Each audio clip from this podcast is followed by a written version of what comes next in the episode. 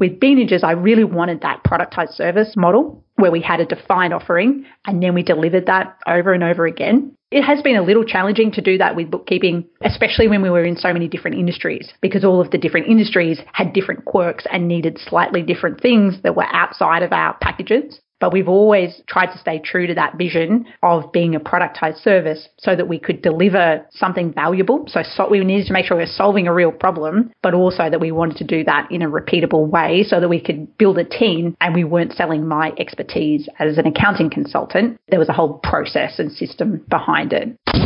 This is Super Fast Business with James Schramko. James Schramko. Helping you build your business super fast. Fast. James Schramko here. Welcome back to superfastbusiness.com. This is episode 742. We're going to be talking about accounting, but we'll make it interesting, I promise. Today I've brought along Meryl Johnston. Welcome. Thanks, James. It's great to be here. It's great to have you. I've seen you bumping around the online community for many years and watched your bookkeeping service transform. And we'll talk about that, some of the changes you've had. But I think it's a great example for others because you come from an industry that is renowned for being fairly plain, right? Accounting. I used to be in the accounting game many years ago, I actually studied accounting after school. I didn't finish it. Had a lot of trouble with financial accounting A. That was my little obstacle. But I loved the other courses like the law course and the business communications and the economics, everything but the accounting, as it turns out. And I used to work in an accountant's office on Fridays. So I got to know that industry. I do have an appreciation for how important it is in business because when I was running the Mercedes Benz dealerships, we used to hire really expensive accountants and they'd come in and do a lot of business growth stuff with us, run spreadsheets and projections and analysis and help us figure out which stock was best for us to keep. And working closely with a financial controller, we were able to run the business very profitably compared to when I started in that business. So it's got such an important function. But what I've seen you do well is really zoom in on a particular platform that you like to work with and then to get really cozy with a particular market that you've leaned into. Do you want to talk a little bit about what your company Bean Ninjas is actually doing at the moment? And we'll talk about some of the changes you've been through. Sure. So, as you said, we picked a piece of software to specialize in, and that's Xero, the cloud accounting platform. And we did lean into a market being online businesses. So, people that are running e commerce businesses, bloggers, digital agencies. And the service that we provide is bookkeeping, so keeping all of the records up to date within Xero and then providing reporting around that. And I think that's where it gets interesting. So that's where we realized we were sending a whole lot of reports to business owners that were not being looked at. We'd send the email and it would be opened and that would be that. And really, finances are a key to running a successful business. And we actually wanted to work with business owners to understand their numbers and use those numbers to make good decisions. And so from bookkeeping, we built out some additional services around financial literacy training and also coaching. So working with the business owners to look at their numbers and to build things like forecasts to help make good decisions, like whether they could afford to hire a team member what some different scenarios might look like. Particularly, we're doing some work with the recession at the moment around, well, what would a good case look like, but what would a bad case look like, and how can you plan for that? Right. And where would you say the average business owner is at in terms of their financial acumen? Some business owners do come from an accounting background or they've studied business, but I would say most haven't. And of that proportion that haven't, many business owners have the tendency to put their head in the sand. And so they outsource everything to their accountant and don't really take ownership of the finances in their business in the same way that they would marketing or sales. And I think it's key, even if you are going to work with an accountant, to have a fundamental understanding of the key numbers and the drivers within your business. I do too. It's almost a secret, isn't it? A lot of the high performers I work with had to learn their numbers and get a better affinity with it. And it's certainly important if you're spending to buy traffic because you need to know if you're going to get that money back and when you're going to get it back. So I've noticed a lot of the high level people who buy traffic are good with numbers. Some of them are even data analysts, like they're hardcore into their numbers. But where the business owner's flying blind, it's often a recipe for impending doom because they might actually be able to spend a lot more than they realize and they're being conservative just through lack of understanding where they could have bailed themselves out or scaled out of a situation. In other times, and probably very common, people tend to spend more than they're making or they have such a limited understanding of their financials, they uh, might double dip on a salary and drawings and think it's the same thing, etc. So I've seen all sorts of interesting scenarios. So you come along and help the business owner. You help them with their bookkeeping. You're using the Xero platform, which we use as well and love.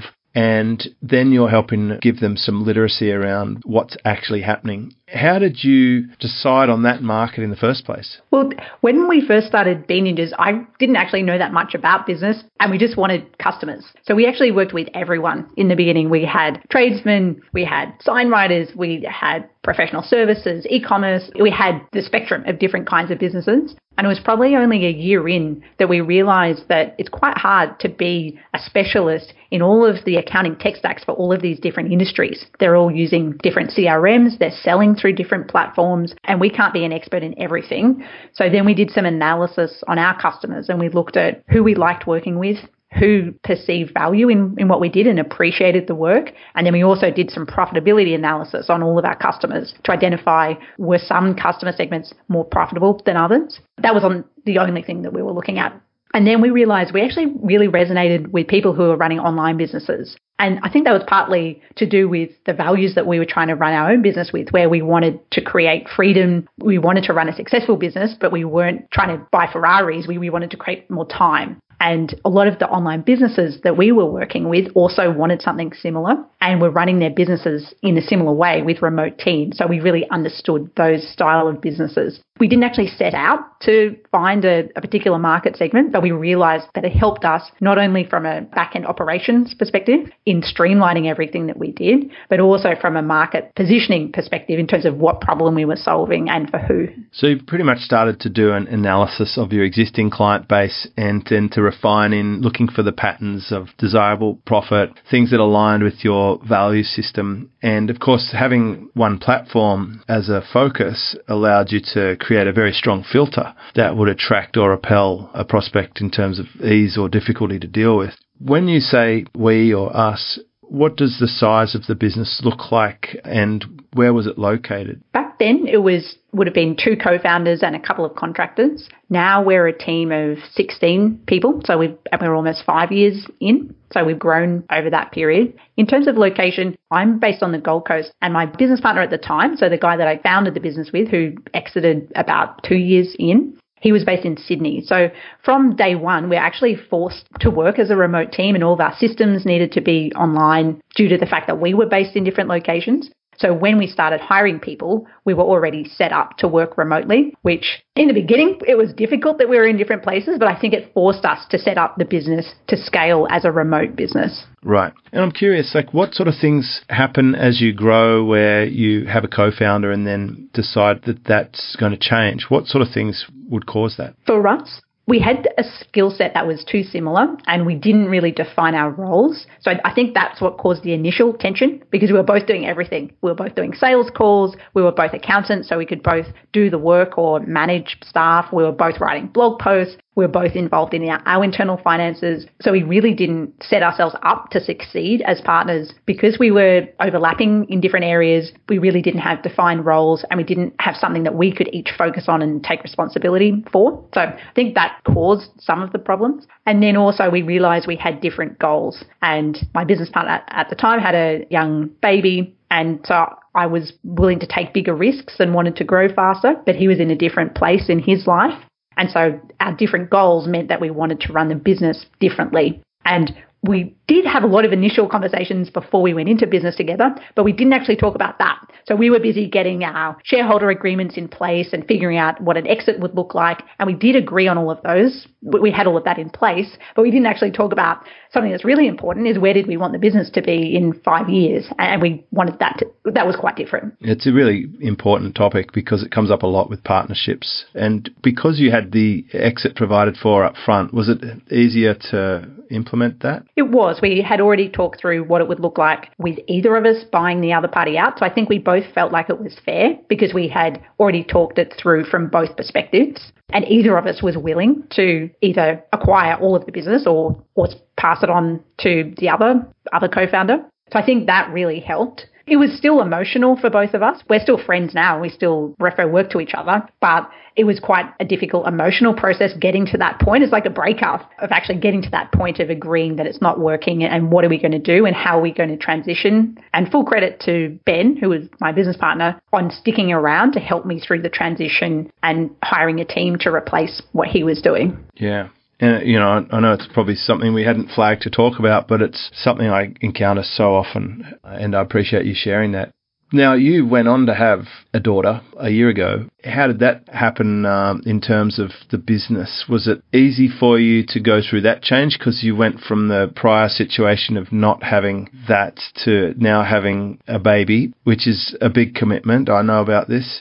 And I imagine it's probably, it changed the relationship you have with work in some way. It absolutely did. I really enjoy running a business. And even though my goal when starting Bean Ninjas was to work 20 hours a week or less so that I could surf and travel. That was the goal that I stated. I actually really like working and running a business. So I was working a lot more hours than that. And then when I knew that I was going to have a baby, you've got nine months really to get everything in place because I knew that I wanted to be an active mum and I still wanted to run a business, but I wanted to be there for my family as well. And prior to knowing that we were going to have a baby, I had already started trying to delegate and build an organizational structure so that the business could run without me. I think as an entrepreneur, that was another goal that I'd set myself that I wanted to be acting more like an investor in a business rather than the day to day operations, even though I enjoyed running the business. But knowing that I had that timeline, knowing that I had nine months and then I wanted to be take a full month away from the business and then come back part time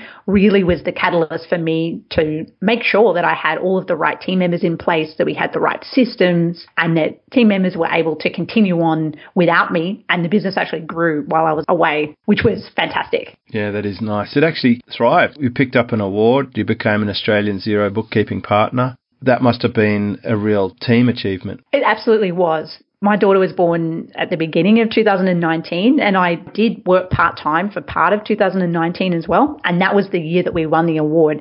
And so that was full credit to the team, not only from the bookkeeping operations perspective, but I had my new business partner, Wayne, helping.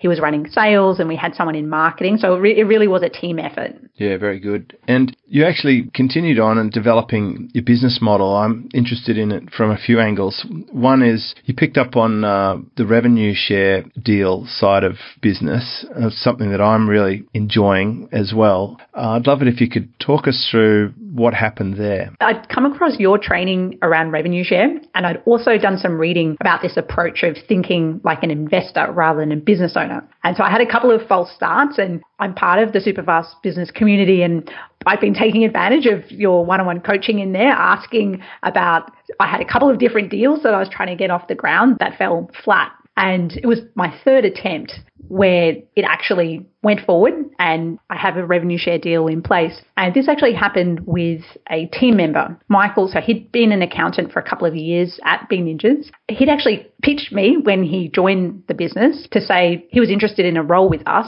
if there was the potential for him to be a partner or have some equity at some point down the track. And I was open to that. I could see he had a lot of potential. He had a strong accounting background, but he was also a charismatic guy, great communication skills, which is sometimes more difficult to find in accountants. and so I could see his potential. So he worked in the business for a couple of years with the idea that he would lead a bookkeeping team. And then when we forecast out what would that look like in terms of what his income goals were compared to how many people he'd need to manage and the, the size of the portfolio, he realized actually this isn't something that I'm passionate about. This isn't really what I want to do. He still wanted to be part of Bean Ninjas and we had to figure out, well, how do we actually do this? He wanted to own something. He didn't want to do bookkeeping. He really did some self reflection about what he loved, which is coaching people and co- coaching business owners and educating about finances. And so he went and got certified as a profit first consultant. And then we set up a revenue share deal around that. And it's slightly different to the typical revenue share deal with your framework, James, in that this is actually equity. So I own part of Michael's business and he's leveraging the Bean Ninjas brand to build his profit and cash flow coaching business. Yeah, it's nice. It's kind of like a cross collateralization in a way. It's a really emerging market too, that profit first thing. It's like the first time business owners have discovered that they can actually pull a profit from the business and still run it with the costs that are left. And I've seen it take off. It's a good place for you to be, I imagine. Another good place for you to be is to start taking some of those services and packaging them in a way that people can purchase them from you that doesn't involve a lot of human manpower to deliver, i.e., online courses or productized services. What sort of steps did you go through to start making headway in that area? When we started Bean Ninjas, I was working in a co-working space with a guy called Dan Norris who was running WP Curve. And that's when I first came across the concept of a productized service. And I was running a consulting business at the time. And the differences that I could see were that I was doing custom quotes and doing custom projects and everything was different. And it was quite hard to scale that business. And then when I looked at how Dan was describing a productized service, it was very defined. It was the same set of deliverables, or, or, maybe there was a couple of different pricing tiers with the same set of deliverables, and then a team that could deliver that over and over. So it was easier to scale from a delivery perspective, and also it was easier to sell from a marketing perspective rather than just relying on relationships as a consultant. And with Bean Ninjas, I really wanted that productized service model where we had a defined offering and then we delivered that over and over again. It has been a little challenging to do that with bookkeeping, especially when we were in so many different industries, because all of the different industries had different quirks and needed slightly different things that were outside of our packages. But we've always tried to stay true to that vision of being a productized service so that we could deliver something valuable. So, so, we needed to make sure we we're solving a real problem, but also that we wanted to do that in a repeatable way so that we could build a team and we weren't selling my expertise as an accounting consultant. There was a whole process and system behind it. Right. And is there information also available just to purchase that doesn't require a team? Yeah. So originally we focused on the productized service and about a year ago, we also packaged that up into an online course. And we have two online courses now. One is Financial Foundations, and that's helping business owners to understand the key accounting concepts in running their business and getting their system set up so that it's automated, so they're using technology to get accurate accounting information. And then the other course is knowing your numbers. And that's once you've got your system in place and you've got these numbers coming through, you can start to dive in and analyze it and look at, well, what are my gross margins? Am I making enough on my products or delivering this particular service? What is my marketing spend as a percentage of revenue? And so that second course is diving in and analyzing your own business numbers using some of the techniques that we teach. And when you created the courses, did you find your existing customers were interested in purchasing those or did you have to find a different type of customer? The original set of beta students, I'd call them, all, all came from my existing network and quite a few were existing customers. And really, I wanted just to have people go through the course, give me feedback so I could refine it. Whereas now, the first course is designed for people that are too early stage to purchase our bookkeeping services. So they need to learn how to do it themselves. So it's a slightly different market. Whereas the Know Your Numbers course, that's pitched directly at our customers because we're providing the bookkeeping service and then we really want them to actually use those numbers to make great decisions. And so that course is pitched at our customers, but also anyone could use it. They don't have to be a Bean Ninjas bookkeeping customer. And what has been your favourite ways of getting customers in terms of traffic source? Our most successful has been SEO. We actually tried ads, so Facebook ads and Google ads earlier this year, and we did build an audience, but I don't think we've got our messaging right. It's a strategy I'd like to explore again, but we haven't figured that out. Whereas SEO, we've been working on content market. We started blogging the day that we started Bean Ninjas, and now I talk more about content marketing than blogging, but that's been a great strategy for us. We didn't really get a lot of results from that for the first three years, but now if I look at the leads that come through, I'd say every week we're getting leads come through where we ask, How did you find us? And it says Google search. Nice. And how did you set your pricing for the information products? We've been experimenting with that. When we did the beta group, I picked a number and I just wanted to get people through it so it wasn't expensive. We've tried with a lower priced 199 offering which was just the course, so DIY, no group coaching. At the moment, we're trying a almost a thousand dollar offering, which has group coaching alongside the content. So I think we're still figuring it out. I'm really happy with the content itself. I'm really proud of. I think it's quite unique, some of the content we've created. But I selling courses and group coaching is different to selling a productized service. And we're still figuring out whether it's better, whether we add more value through the group coaching, which I think we do, but then that's harder to scale compared to purely an information product. Does your uh, material apply for global market or just the Australian audience? It applies to a global market. And That was important to me because more than 50% of our Bean Ninjas customers are based overseas, mainly in the US. And the topics that I'm talking about in the training, they're not tax related. So they're related to technology stacks. They're related to things like how can you follow up your debtors to make sure you get paid quickly or how can you set up recurring revenue. That would apply to any business. It's not so much diving into the tax or the company structures of different regions. I imagine you have to change some of the words you use, like revenue instead of turnover and 401 instead of retirement funds, etc. I do try and do that. So I might say profit and loss and income statement, just so that it's relevant for people in different countries. Gotcha. And of course, tax can be different in different jurisdictions, and there are some complexities about where the seller is located and where the buyer is located. Do you cover some of those things? I don't. I don't cover anything related to tax. I don't feel like I'm a tax expert. I'm an accountant so I've had some training in tax, but we have a Ninjas community, which we run through Slack. And that's open to all of our students and also our existing customers.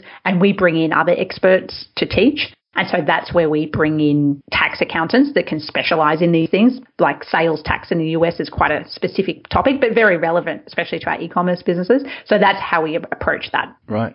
So, what do you see in your crystal ball of the future of Bean Ninjas? Well, we're really trying to scale the bookkeeping side of the business, and we're focused on two market segments at the moment. We're really doubling down on e commerce. We've seen that with what's been happening, we're recording this in the middle of the lockdown with COVID 19. And so there's a lot of movement towards people buying online because they can't buy from their bricks and mortar stores. And I think that's been a trend anyway and the accounting for e-commerce can be quite complex. So that's one area we're really focusing on and trying to grow. And the other is around services, digital services. So we want to grow our team. We'd like to be eventually an eight figure business. We're not there yet, but mainly we're focused on adding value to our customers and, adapting. So where we started five years ago and the service we've provided, we've had to adapt that over the last five years. And I'd say we'll have to adapt again as things change. And as you grow the business, what sort of structure do you have in terms of communication within the team? So each team member has a manager. So they would be communicating with them through their one on one calls to check in with how they're going. Are you talking about things like team meetings and the platforms that we use? So, yeah, exactly, because yeah. you've got a few different players. You've got some moving parts. You've got services. You've got productized services. You've got info products. You've got people scattered around, and you've got a lot of people. So I imagine there has to be plenty of communication going on. There is. And it is challenging with people in different time zones because we have team members in Australia, the Philippines, Europe, and the US. And those time zones, it's pretty hard to have team meetings with everyone on at the same time. It's a, a late night or an early morning. So the strategies we have are using Slack and trying to engage with the team with fun conversations there as well as work. We do lunch and learns, which are the whole team together. That's only once a month. Team updates. I know some businesses do team updates where it is an all hands meeting on at the same time. We actually prefer Loom videos where I'll record an update or my business partner Wayne will, just so that it, we're not having people up early or late at night. And we try and avoid meetings just for the sake of meetings. We, we, want to be efficient with how we communicate, but we do also want the team to build relationships and have a chance to chat, not just about work. So we try and balance those things. We did run an in person retreat at the end of 2019 on the Gold Coast with the management team, and we had eight of our team members travel there and have a great time together. And we were actually planning a Philippines retreat this year until travel was cancelled. So that's something that we'll plan to do down the track so that all of our Philippines team can meet other Bean Ninjas team members. Yeah, wow, that'll be like a lot of ninjas going on. Philippines will be great. I'm sure you'll enjoy that when it opens up. I think travel will be even more special. I love it. I love how you're using technology. You're very savvy for, um, you know, traditional accounting firms could learn so much from listening to this, but also any service professional what would be your sort of distilled few tips for a service professional, like a lawyer or an accountant or whatever, trying to get a little more connected to this online world? What's been your biggest tips? For me, being part of communities has been critical. I've been part of Superfast Business since 2016, and I've been part of some other communities, and that's what really opened my eyes up to these other kinds of businesses. I also read a lot and listen to a lot of other podcasts. So I probably listen to five or six podcasts a week, and I'm always just trying to learn and hear what is working for other people. Some things may not be relevant, but picking out what's happening in other industries and then thinking how you can apply it to your industry that's helped me adapt the way that I run Ninjas and being open to trying things. I never thought that I would have customers in the US. And the way I think about testing anything is one, can I minimize the risk? So, in the case of opening in the US market, could I get insurance over there and mitigate my risk? And then, how can I test this on a really small scale without spending a whole lot of money? And I think by doing those little experiments, you can actually try lots of things without significantly risking your business or your personal assets just to see what works and the opportunities that are out there. You've done so well with it, and having Dan Norris as a in close quarters would inspire you, I'm sure, with his um, philosophies on quick startups and rapid innovation. Always very interesting to be around those sort of communities. So I really appreciate you coming and sharing this. It's super instructive because you've blazed a trail that others can follow. You've been through the changes in partnership, you've had rapid expansion, you've found your perfect customer, you've stuck to a platform, you've stepped back from the business and found leverage. You know, still being able to have a family there. So, really good stuff, and I appreciate it very much. Thanks for sharing, Meryl. Thanks, Dave. I've really enjoyed coming on, and I've been listening to your podcast for years. So it's great to have the opportunity to come and chat with you. Yeah, well, you know, it's doing more solo shows here and there, so not so many interviews. But when I get a good story like this, I really want to share it because it's super inspiring just to see what's possible you know, so we put these things hoping that, you know, someone will listen, get a big idea or some confidence that they can give this a shot, get in there, have a go, use the resources around them. You've applied so many from revenue shares through to team building to online marketing to product selection and strategy, pricing, which markets. It's all there. There's a lot of gold in this episode and I appreciate it. Of course, if you're listening to this episode and you need help with your bookkeeping, then uh, Meryl's over there at beanninjas.com and they've got all sorts of offerings for you. Discover how to build your business super fast. Check out superfastbusiness.com.